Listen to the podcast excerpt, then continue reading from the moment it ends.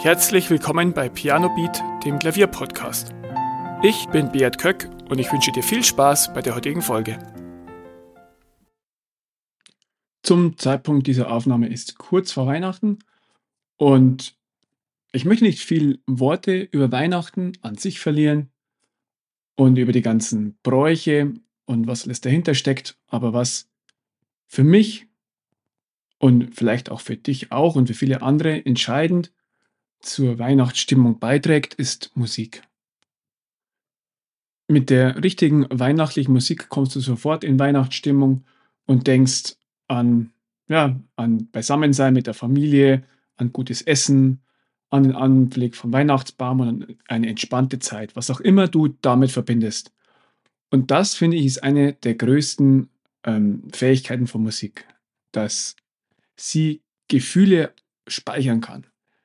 Ich weiß nicht, wie es dir geht, aber bei mir gibt es Songs, äh, wenn ich die höre, da bin ich sofort wieder 16, äh, bin mit meinen Freunden unterwegs und werde sofort in diese Zeit katapultiert und die Gefühle, die ich damit verbinde. Du kennst vielleicht auch, vielleicht gibt es einen Song, den du ähm, mit deiner Liebe verbindest, vielleicht mit einer Jugendliebe, vielleicht mit deiner aktuellen Beziehung. Und wenn du diesen Song anhörst, kommen in dir sofort wieder diese Gefühle hoch. Musik schafft es wirklich, Gefühle zu verankern. Und so ist es auch mit Weihnachtsmusik.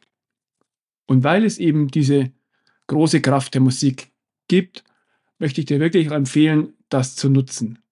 Hör dir Weihnachtsmusik an, egal ob du Team Bach bist, ob du das Weihnachtsoratorium hören willst und einfach das zu dir, bei dir zu Weihnachten dazugehört, ob es bei dir die ähm, Weihnachtspop-Songs sind, die jedes Jahr wieder im Radio rauf und runter laufen ob es bei dir Weihnachts-Jazzmusik ist oder ähm, diese klassischen Weihnachtslieder wie Stille Nacht, egal was es ist, hör dir die Musik an, die dir gefällt und genieße die Stimmung. Und das wird wirklich deine Weihnachtsstimmung um ein Vielfaches steigern.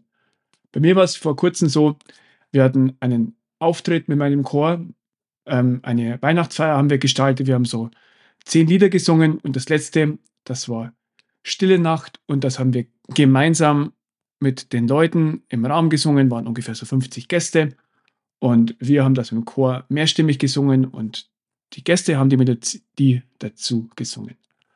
Und ja, als die ersten Töne losgingen, hatte ich sofort Gänsehaut. Dieses Stück, egal wie oft man es anhört und egal wie ähm, ja, wie schmalzig oder wie, wie langweilig das vielleicht für manche ist, aber bei mir sorgt das Lied Stille Nacht immer wieder für Gänsehaut. Und so war es auch in dem Moment. Mir hat es meine ganzen Haare aufgestellt und ich habe das einfach nur genossen, diese tolle, friedliche Stimmung, die im Raum lag. Und jeder hat sich einfach gemeinsam gefreut auf die Weihnachtszeit und dass bald Weihnachten kommt. Und egal, ähm, was du machst, ob du Musik anhörst, ob du selber musizierst am Klavier. Bei uns zum Beispiel war es früher immer so, wir haben immer weihnachtlich zusammen musiziert. Mein Vater hat mit der Querflöte gespielt und meine kleine Schwester mit der Geige. Und dieses gemeinsame Klingen lassen von Weihnachten, das ist ein unglaublich schöner Schatz. Und wenn du die Möglichkeit hast, das zu machen, ähm, aktiv finde ich immer noch mal schöner als passiv, also wirklich auch Musik selbst zu machen, das wird dein Weihnachten unglaublich bereichern. Und in diesem Sinne wünsche ich dir, wenn du diese Folge noch vor Weihnachten hörst, dass du eine wunderschöne Weihnachtszeit hast. Wenn du sie danach hörst, vielleicht hast du immer noch Lust auf Weihnachtssongs oder du hörst dir die Folge wieder nächstes Jahr an oder du überträgst diese Dinge, die ich sage, auf Allgemeinmusik. Denn es gibt ja nicht nur zu Weihnachten stimmungsvolle Musik, sondern zu jeder anderen Lebenslage auch. Lass es dir gut gehen und wir hören uns wieder im nächsten Jahr. Vielen Dank, dass du zugehört hast. Weitere Informationen zum Podcast findest du in den Show Notes und auf pianobeat.de.